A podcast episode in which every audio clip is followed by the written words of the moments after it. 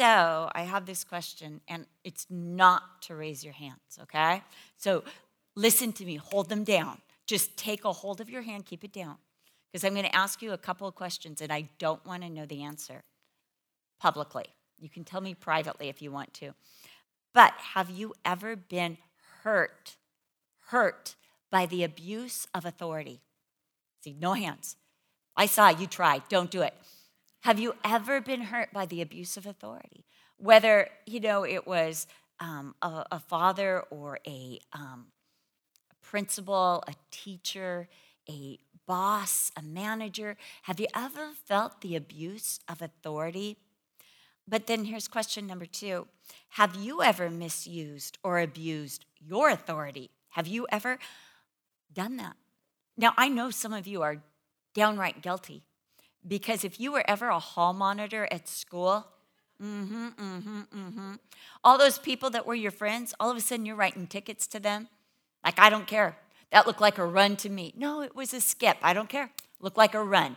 Take this. This is your demerit. I remember I thought you were my friend. But hall monitors, a little bit of power, that badge, and there they were taking authority, abusing the authority. In fact, they became the Gestapo of the school hallway. But if I'm honest, I've misused my authority before. I've, I've misused it either by the absence over overcompensation of authority. I hesitate so often to use my God given authority whether it's to teach or to exhort or to correct, because I'm so worried that I'll alienate a friend. I'm so worried that I'll feel disconnected, that somehow my position will change and I'll be over someone instead of with someone, or that I'll be resented. I remember years ago being in Vista and all these people coming to me saying, Cheryl, you need to exercise your God given authority and you need to talk to this leader. And the last thing I wanted to do was to, to talk to her. Her husband came to me, Will you please talk to my wife? And I'm like, No. You know, not unless she comes to me and asks for it. I had women in the church, Will you please talk to our friend? No. Um, my husband said, I think you ought to. No.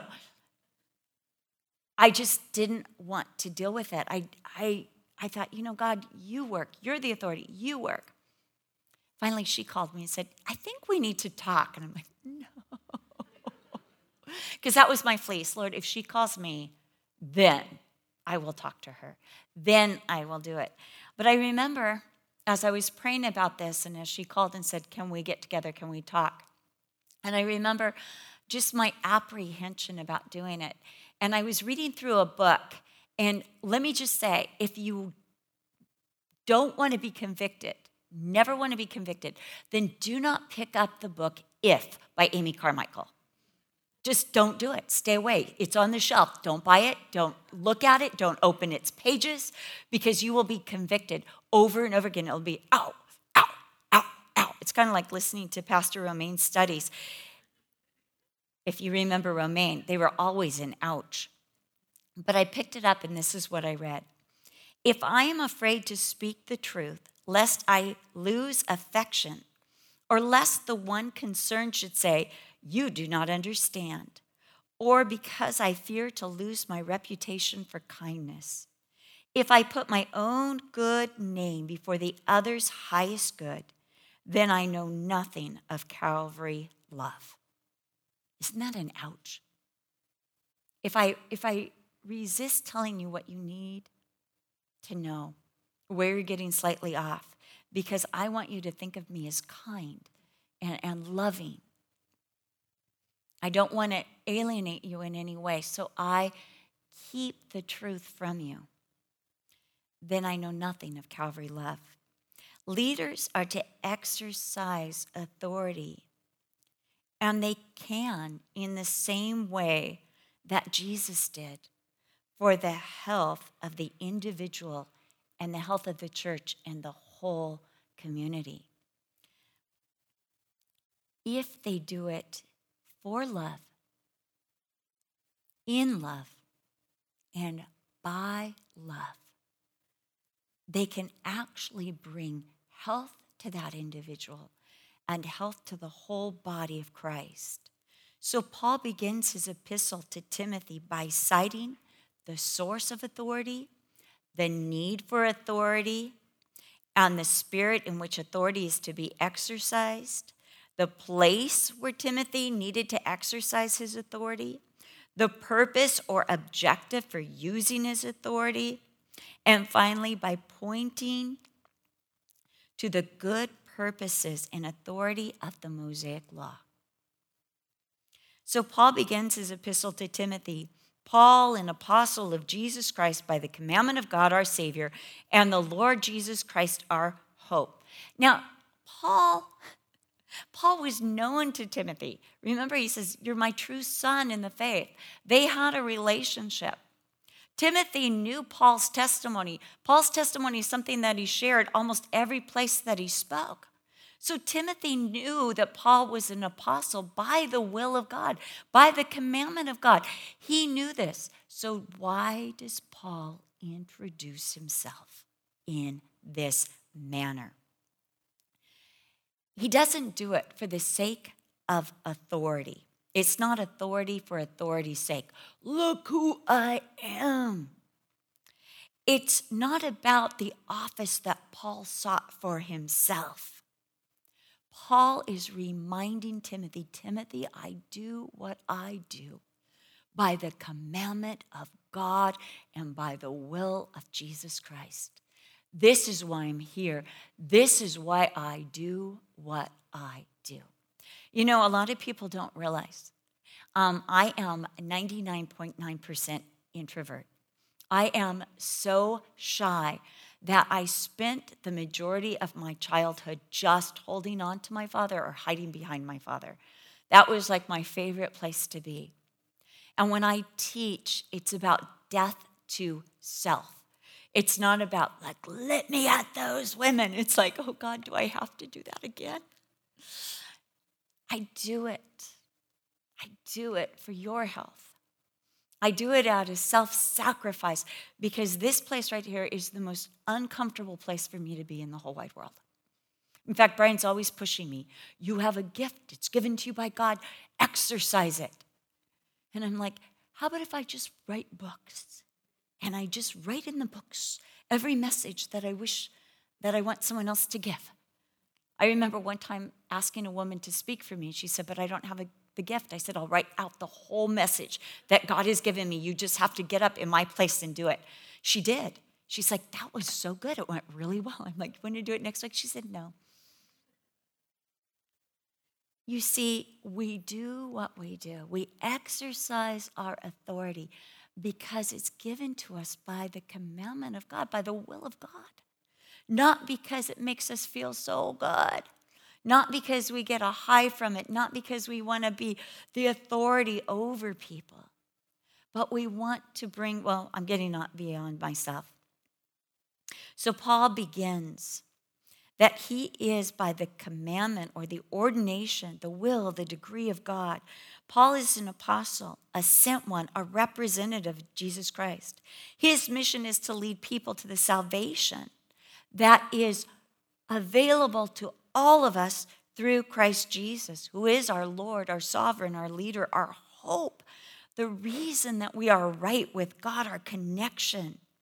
His authority is from God for the purposes of God in order to see people in alignment with God through Jesus Christ.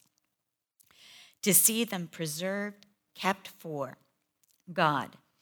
In other words, our authority, and I'm talking to leaders here, all of you are leaders, our authority is not for our own sake or advancement.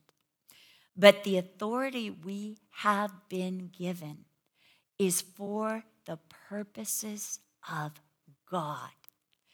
It's for how He wants to use each of us in the church and in the lives of others. Paul did not receive his authority to be superior to everyone or to have the right to boss everybody around or to secure himself, but to represent the Lord and help the people of God to be right with God through Christ. So he writes to Timothy, my true son in the faith. Now, Paul is reminding Timothy of his authority, of his call. As a son, Timothy carries the same authority by faith in Jesus Christ that a father has. Timothy needs to exercise that authority by grace, mercy, and peace. So these gifts from God are not only how Timothy will exercise his authority, but what Timothy needs to feel, to know personally before he can give them to others. I must know the grace of God. I must know who I am without Jesus Christ. I've had those moments in my Christian relationship where I just feel God turn and I feel so alone that I'm like, no, no, no, no, no, don't leave me. Don't do that again. Um, you've all heard this story, or I've told you this story about being in Vista. Um, I'm going to do a conference on grace, and I was having such a good week. I was just like being so loving to my kids, such a great mom week. I was packing everybody's bag because we were going to England where I would um, speak about the Lord and just minister to so many people. I mean, I was having such an anointed week. I was feeling pretty good.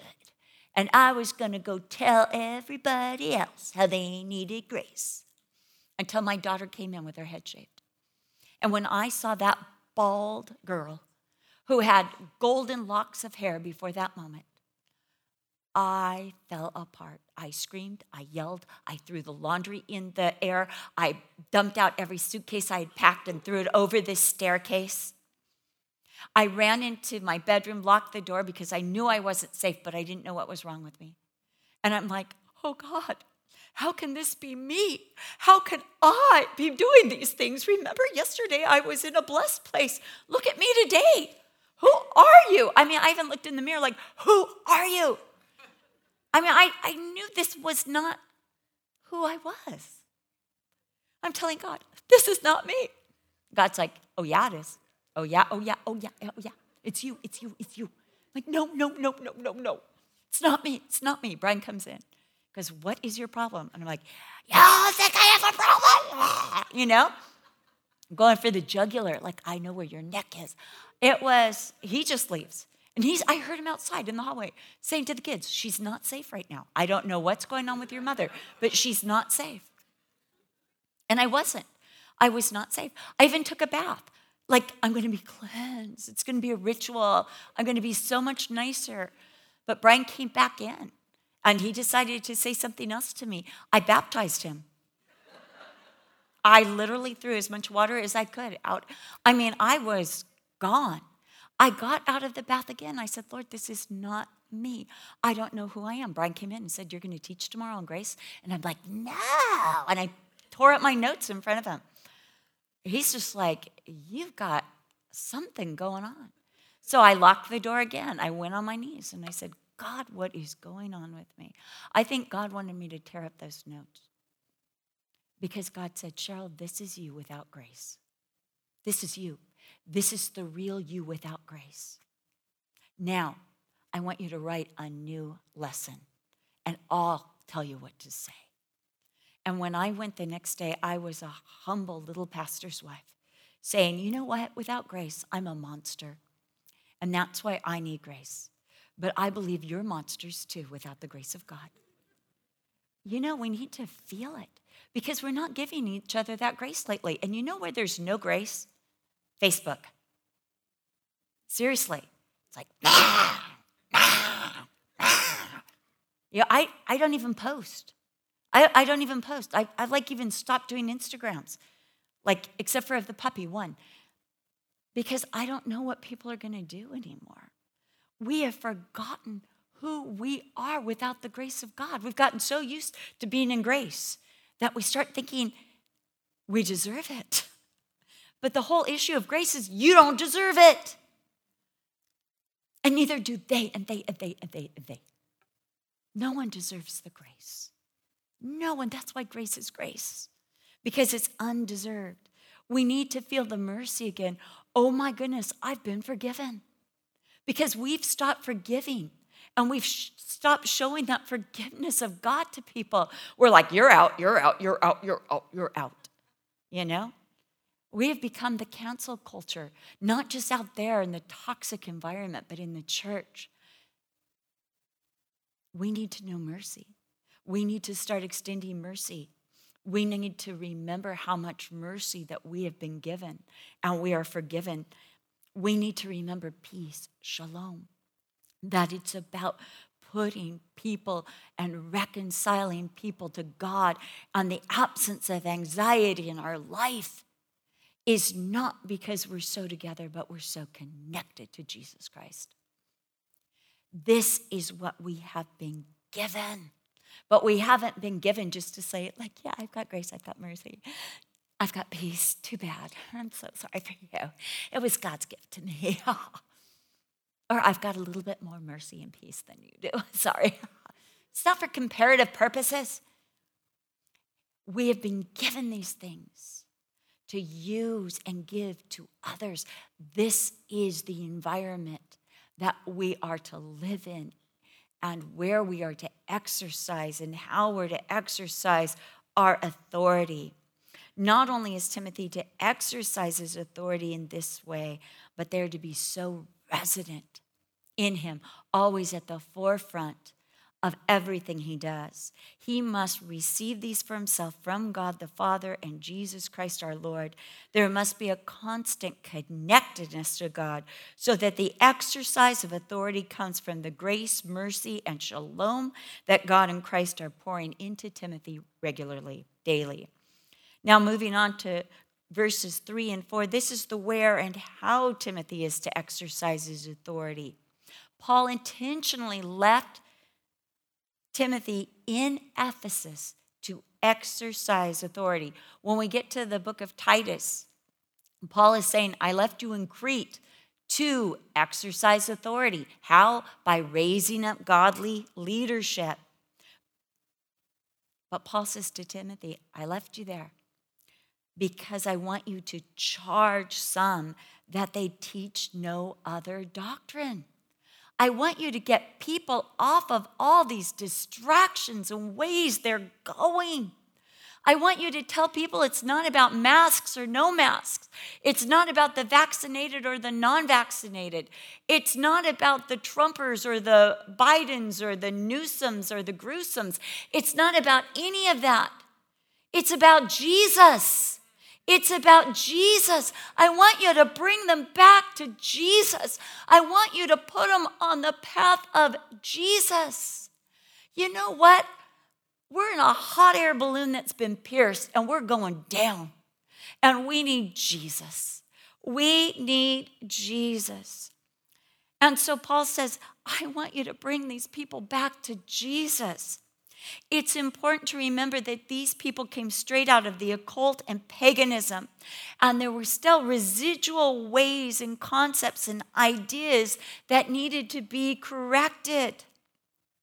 Timothy was not just to let these people do whatever felt natural, he was to lead them in the ways that were supernatural. And so he had to bring them back to the way of Jesus. Now, some people were telling fables, they were making up stories about Jesus to make Jesus more attractive. Yes, they were making up stories about, I was healed yesterday when they really weren't. That's what the Apocrypha is. It was made up stories about Jesus. They were claiming to hear things from, from apostles and people and getting new understandings that they didn't have. When I was in junior high and it was the hippie time, I've told you this story before, but they took us to Palm Springs, dropped us off, and they said, Witness. Now, the only like experience I had had with witnesses, witnesses, um, those are people that are witnessing, is when they would tell their testimony. I'm 12 years old. I was raised by Chuck and Kay Smith. They wouldn't even let me sin even if I wanted to. It couldn't have happened. I didn't have that kind of atmosphere. So you had to give your testimony. So I walked up to a group of, of hippies. They were all on the ground, and I just walked up to them and I said, You guys need Jesus. And they're like, What do you know about life? I'm like, A lot. You know, you don't even want to know where I've been. It's dark, it's bad, ugly. But then I met Jesus. And they're like, What'd you do? Like, pot. Because I was thinking, I've carried my mom's pots from place to place. I couldn't totally lie, you know? Wasn't allowed in my environment. So they're like, okay, what is a roach clip? I said, a roach clip? I said, it's the bug that bites you when you smoke too much pot. Bill Welsh, who's now the pastor in Huntington Beach, he overheard me giving my pseudo testimony. And he came up and he said he had good news for a modern man. He said, Cheryl, I've got a scripture for you from Romans. It says, if my lie helps somebody to come to Jesus, then should I lie and embellish my life? And I'm like, and then no way. God forbid. He goes, Cheryl, read this out loud. I'm like, oh, oh. He goes, yeah. Don't make up your story. Tell the truth. Just tell them how good Jesus is. You don't need to make up a story. They were making up stories because they thought that would lead people to Jesus. Others were delving into genealogies. This has to do with speculative teachings or assumptions about the Old Testaments. This uh, Testament. It's when you get into the Nephilim.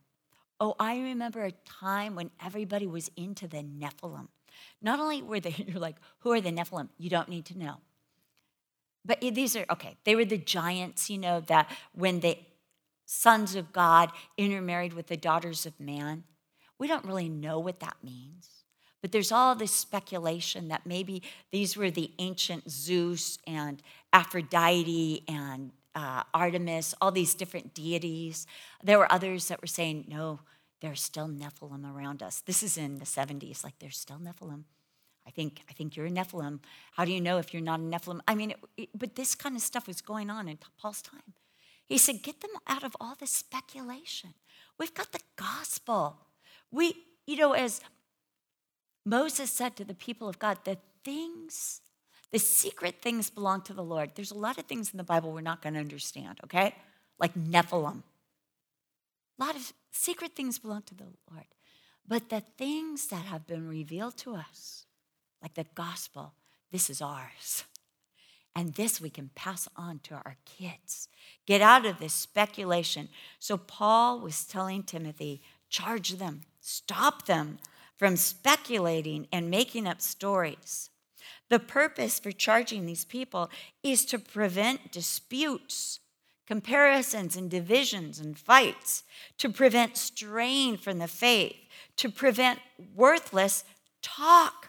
Oh, we can get so easily preoccupied and involved with meaningless trivialities that don't amount to anything.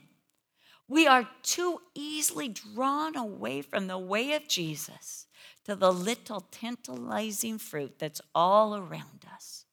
We just are, aren't we? It, you know, Margaret, thank you very much. She'll say to me when I'm getting off, squirrel. If you've ever seen the movie Up, you know what that means. In fact, if you say to my dog, if you walk in my house and you say to Barnabas, if he's bothering somebody who's coming in the door, I say, squirrel. And his legs move too fast for him. He's got to get out the door and find that squirrel, and he starts patrolling the walls of my backyard. Well, they say a lot of dogs are like their owners. And I can be like, squirrel. And I have to be brought back to the way of Jesus. This isn't just for you, this is for me. I need to remember to keep Jesus the main thing, the main purpose. This is why I do what I do. Jesus.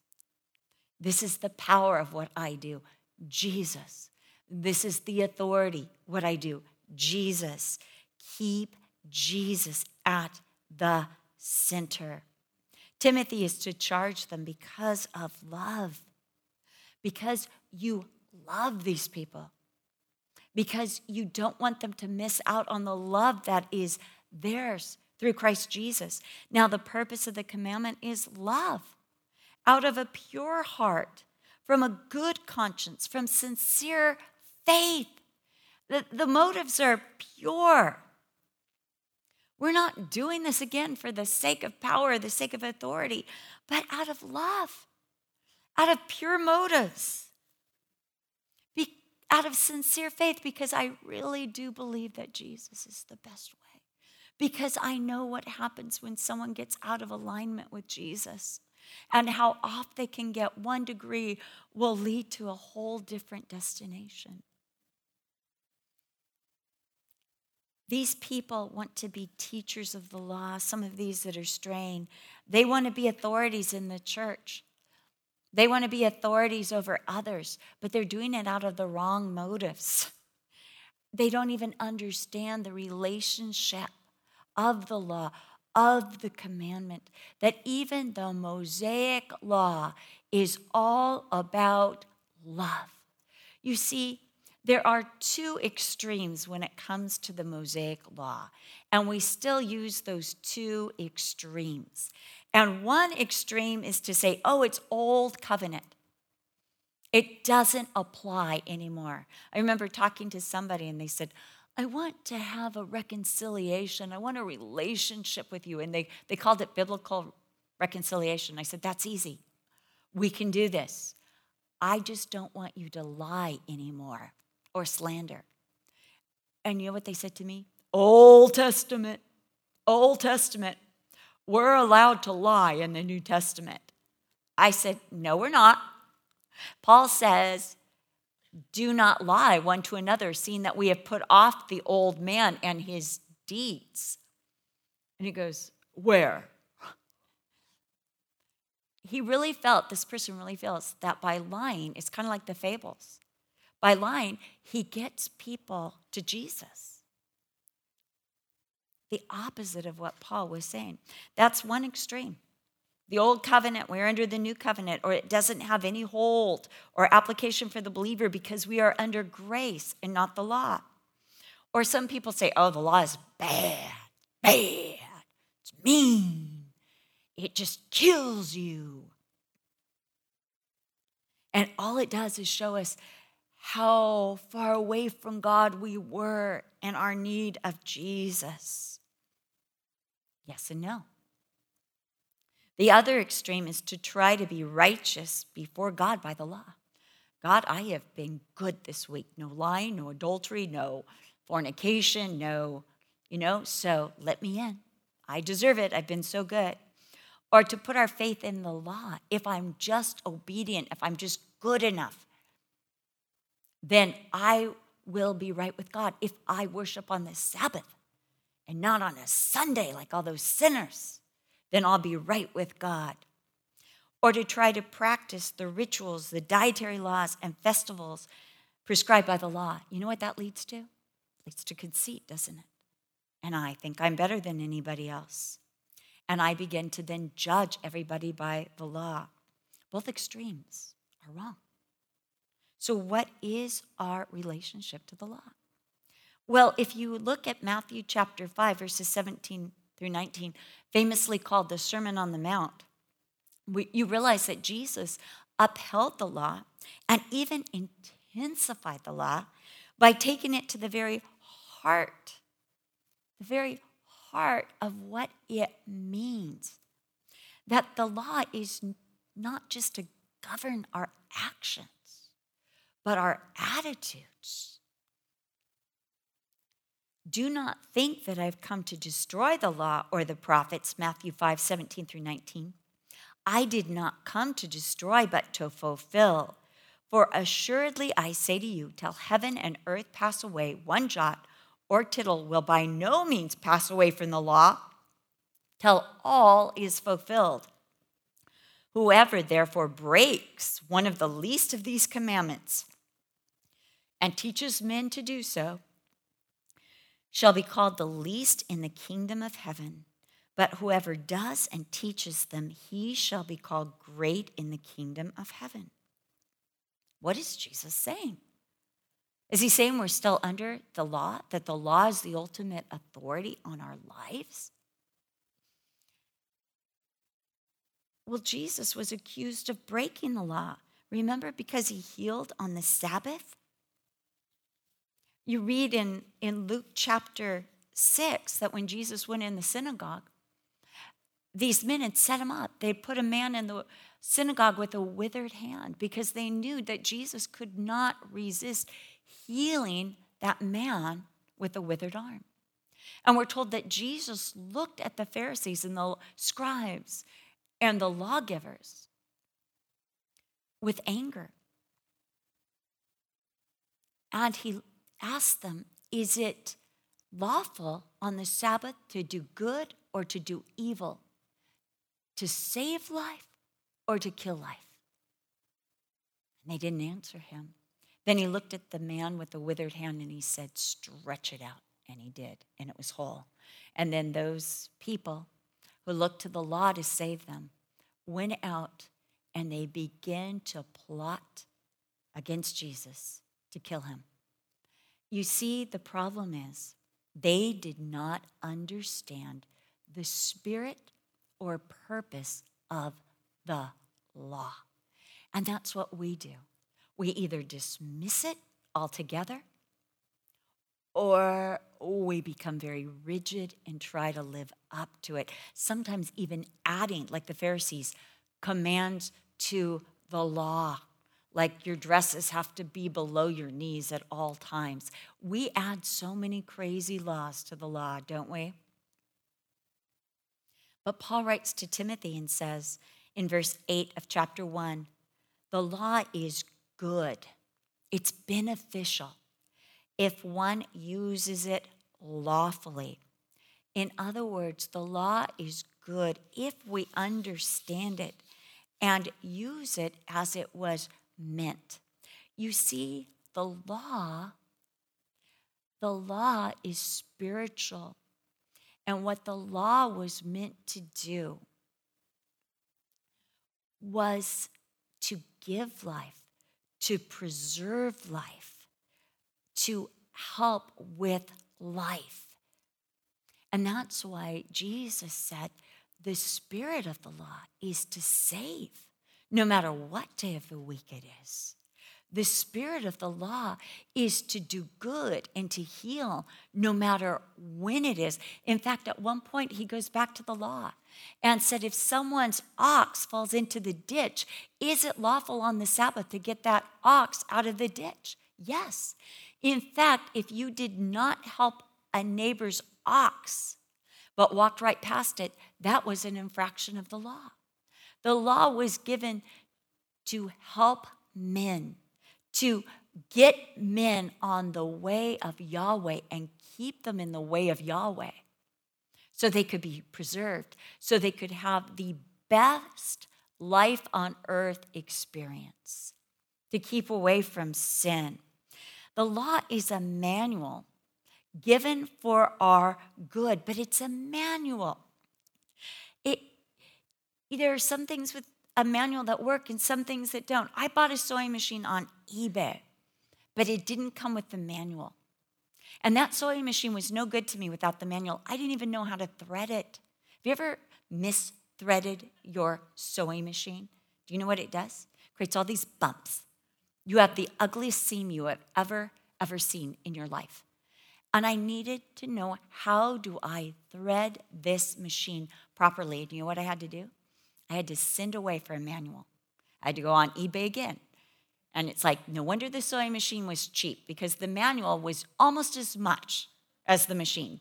Actually, I was able to download it on another site for free. But I downloaded the manual so I could just know how to thread. It tells me where to oil my machine. It tells me how to get the best use out of this sewing machine so I can preserve it, so I can keep sewing a straight seam, so I can have productivity with this machine. It's all about bringing out the best of my sewing machine, being able to have quilts that do not have oil spots or fall apart because the bobbin wasn't catching that, whatever you call it. Some of you actually sew more than I do or know the names. I don't know the names. I just know the bobbin goes down, it catches, and it makes a seam. In the same way,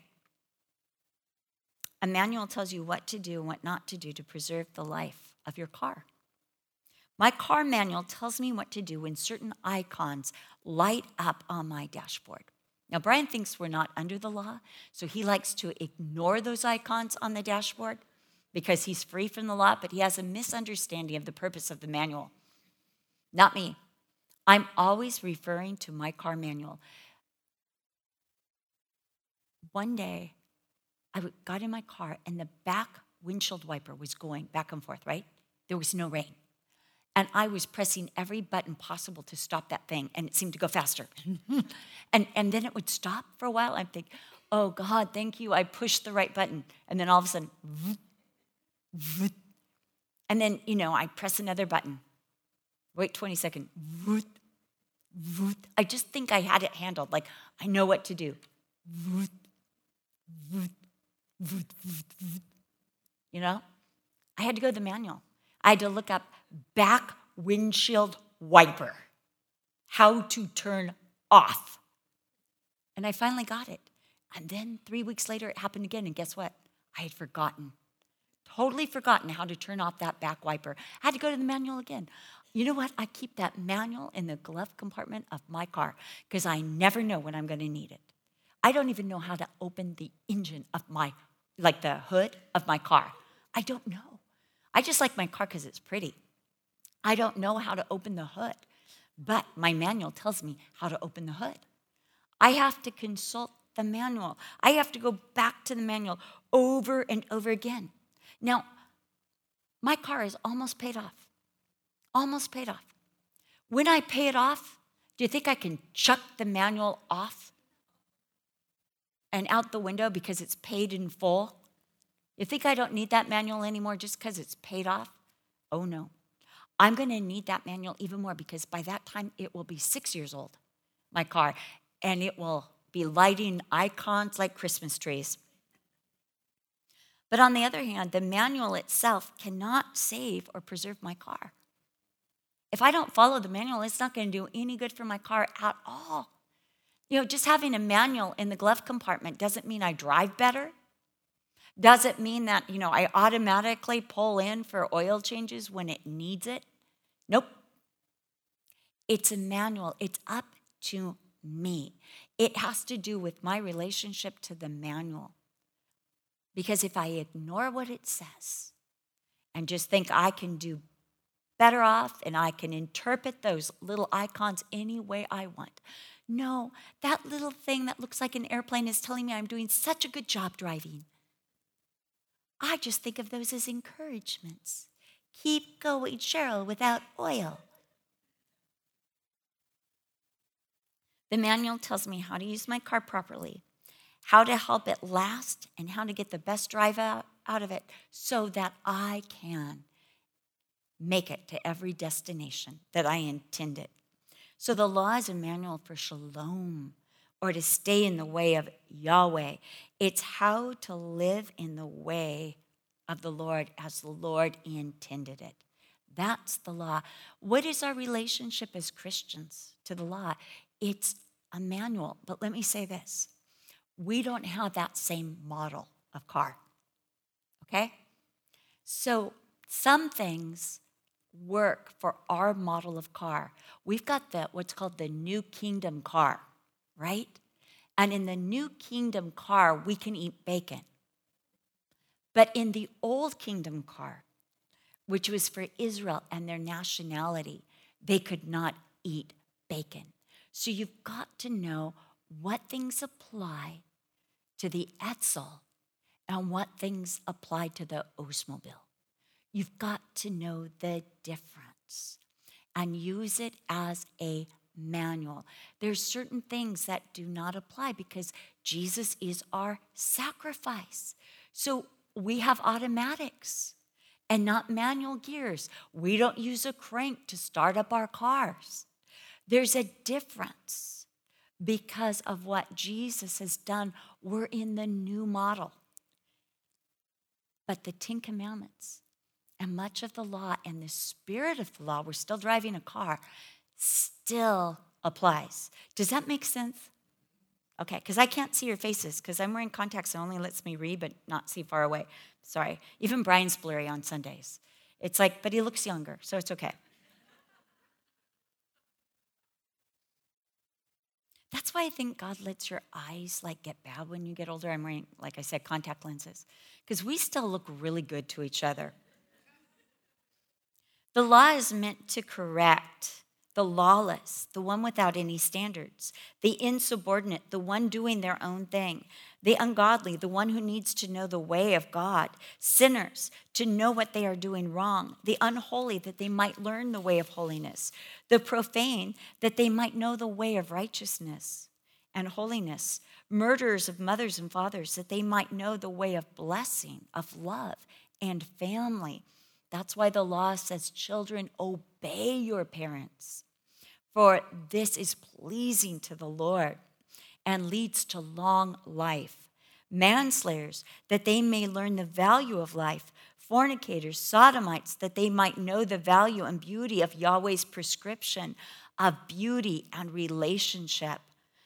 For kidnappers, that they might not steal people, but seek to save people for liars that they might know and speak the truth, for perjurers that they might not slander but bless, and for anyone else who is not in alignment with the sound doctrine, the way of Jesus, the way of Yahweh.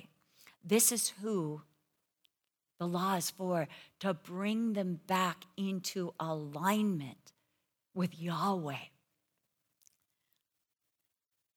The law is meant to show the danger and disaster of any way that is contrary to God's way, to point the way back or identify and help others to recognize the true righteousness that was displayed in Jesus.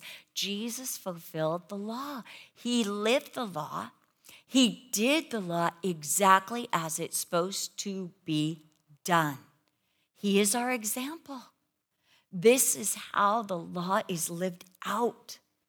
We help whether it's the Sabbath or not the Sabbath. We minister, we seek to do good, we seek to save life, we seek to preserve life. We seek to live in the way of Yahweh. The law is not meant to harm, condemn, or kill, but preserve life. Men are already condemned, and the law is meant to show them the condemnation and the why of the condemnation, like the icons on the dashboard of your car saying, You're going to break down. Any moment, you're going to break down unless you get this fixed. That's what the law is for. It is meant to tell you to get the car into the mechanic and get it report, repaired before the transmission blows up. That's what the law is meant to do. The law ultimately is meant to lead us to Jesus, who lived the way of Yahweh and walks in the way of Yahweh. He fulfills the law and the commands and the rituals so that when we come into Christ, we walk in the way of Yahweh. We're pleasing to God. We've got that connectedness. As Paul says, the ultimate goal of authority and the law is to point to the glorious gospel. The glorious gospel of the blessed God, or the good news that we are no longer condemned by the law. See, this is what happened because of sin.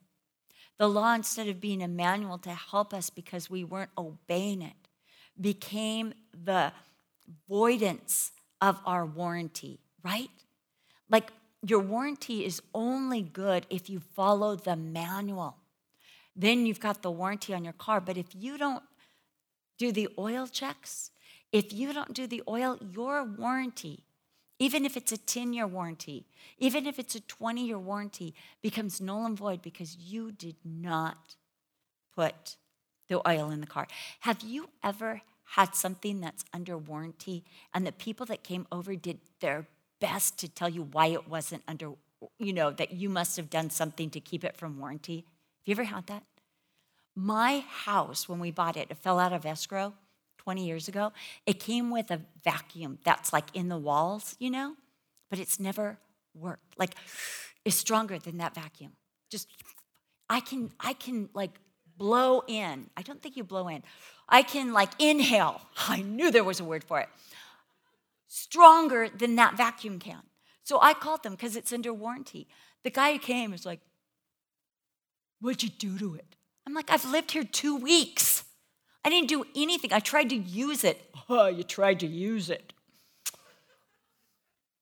With what? With the hoses that came with it. Which one? I'm showing him which. Mm. Then I hear him on the phone. This lady's just expecting too much of our vacuum man. Mm-mm, mm-mm. He says, I think you need like a, a new, you, you want, you want power. You need like a new vacuum. We've got one for you for a thousand dollars. We can upgrade this baby and get you. New. I'm like, no, I want this vacuum that came with the house. Let me see your warranty. Let me see your house warranty.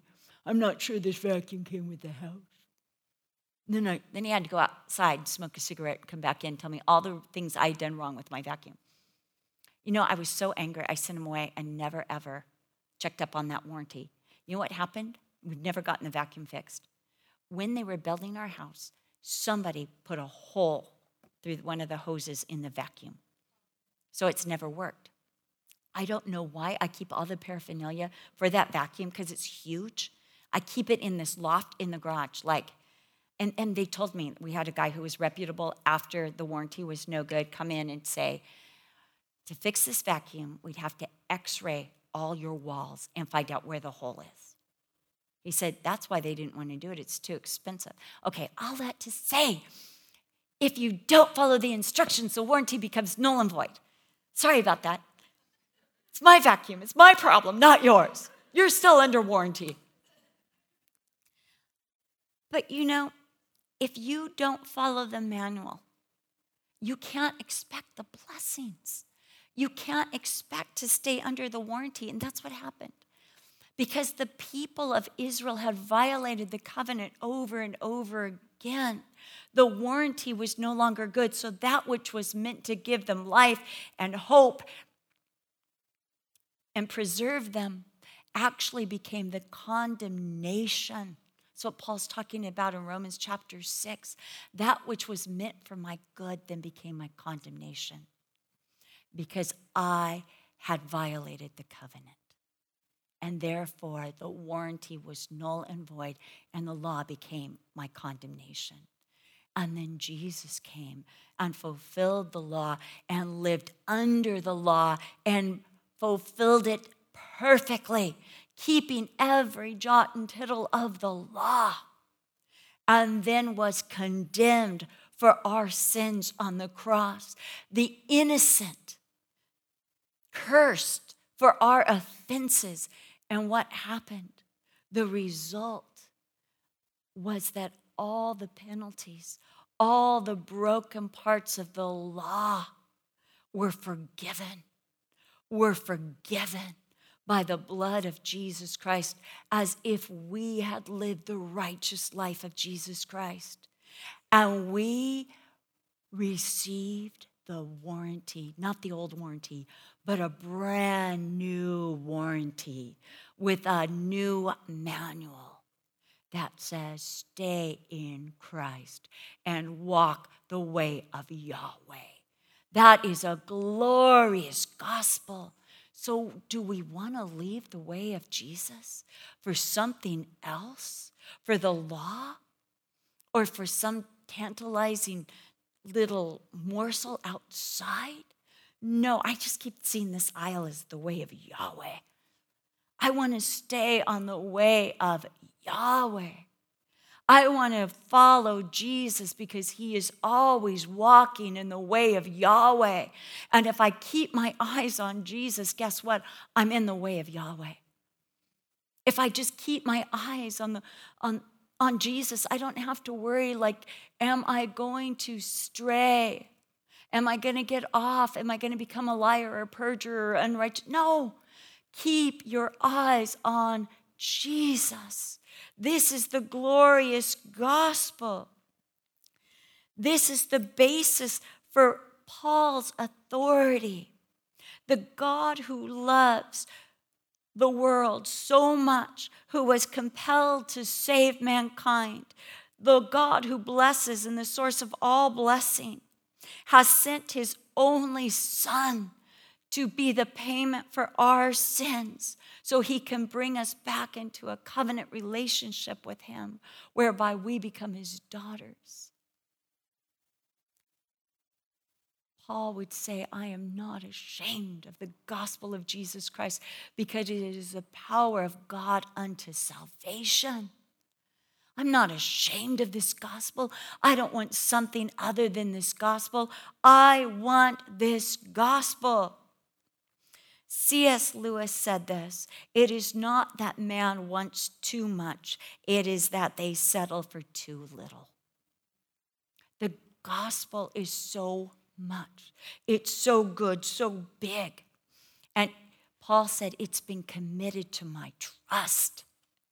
This is why I do what I do. This is the purpose of my authority to get people back to following Jesus, to get them back in the way of Yahweh so they don't get off, so they don't lose it, so they don't become alienated, so their transmission doesn't break down, so they don't thread their machine the wrong way and can't make any clothes or quilts or anything. It's to get them back, back in the way of Yahweh. Timothy, use your authority.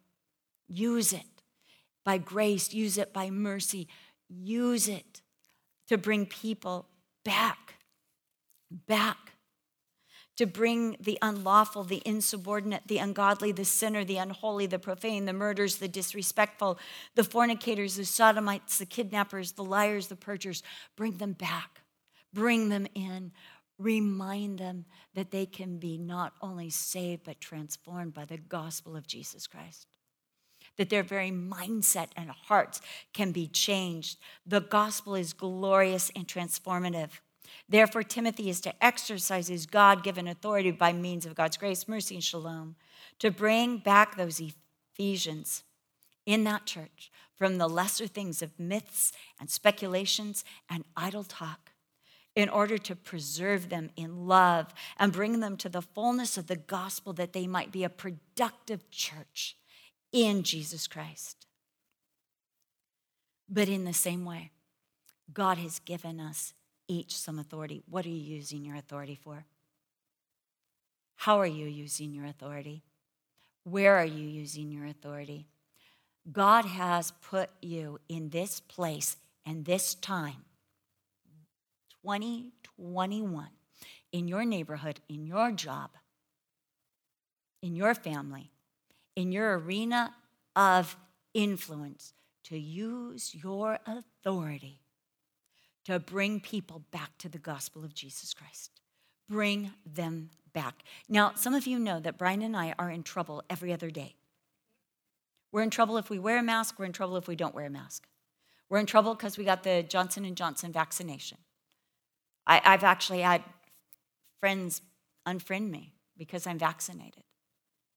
I I mean, we're in such a cancel culture, right? I've lost friends. Through COVID, I've lost friends.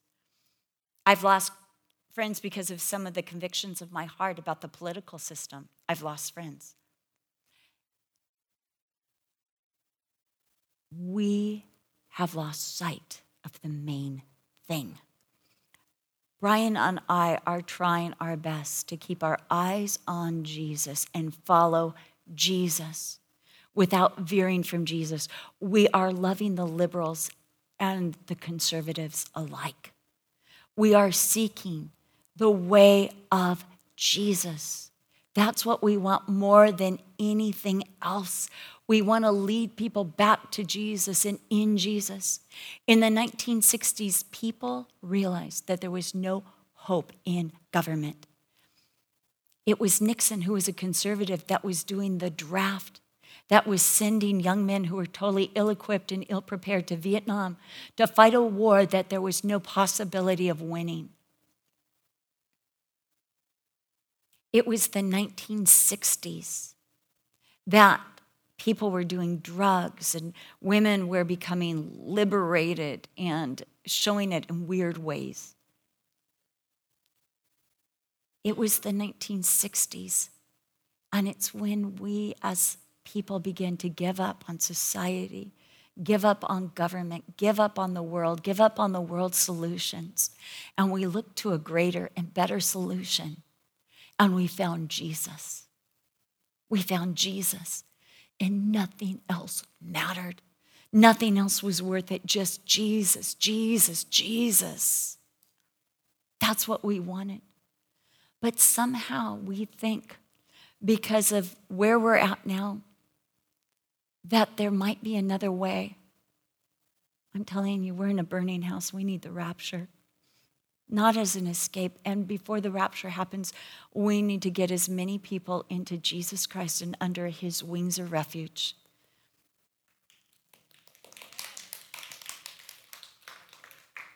God has given us authority to bring people back to Jesus. Bring them to Jesus. Bring them to his call. You are an you have been entrusted with the gospel, the glorious gospel. Our commission is to receive his grace, mercy, and shalom. Galatians 6 1 Brethren, if a man is overtaken in any trespass, you who are spiritual, restore such a one in a spirit of gentleness, considering yourself, lest you also be tempted. Know that you can be tempted, you're not above it. Bring them back. Bring back the sinners to the way of Yahweh. Bring back the misinformed, the misguided, bring them back to the way of Jesus. It's all right if those things are outside the church. We can vote according to our conscience and what is best, what we feel is best for this nation, and we should. I'm all for voting. But the most important thing is the way of Jesus, the glorious gospel. You know, you can give people a recipe for banana cake and they can still go to hell. You know, you can give them great advice, you can give them recipes, but nothing less than the gospel of Jesus Christ is going to save them. You can tell people off on the internet, but you're not saving them. We've got to bring people back to Jesus Christ. Authority for the purpose of bringing others to the fullness of the gospel. We don't want anyone to miss out on all the transformative power, goodness, or glory of the gospel of Jesus Christ. So you have been left in 2021. You are living today for the purpose of exercising your God given authority to bring people back to the glorious gospel of Jesus Christ. This is your priority. This is the reason for your authority. This is the reason for your voice. Bring people back to the way of Jesus Christ. Father, even as Timothy was scared he was frightened to exercise his authority. And Father, we know there's a fallout when we say Jesus is the way, the way, the truth, the life. We live in a hostile environment, even as Timothy lived in a hostile environment. We live in a place where people want to listen to fables and speculate on genealogies and find hope in other places. But Father, we pray that you would center our hope on Jesus Christ. And in that hope and on that hope of the gospel, this entrustment that we have, that we would lead people to Jesus Christ and Him alone as Savior, as King, as sovereign, as the sufficiency of our need and every need. Father, we pray by the power of Jesus Christ and the gospel that we have received, that you would help us as your people to seek first the kingdom of God and his righteousness, that we may allow all these other things to be secondary issues in our life. We pray these things according to the gospel of Jesus Christ, who shed his own blood for our sins, that we might be placed in a covenant and relationship with God as our Father. Amen.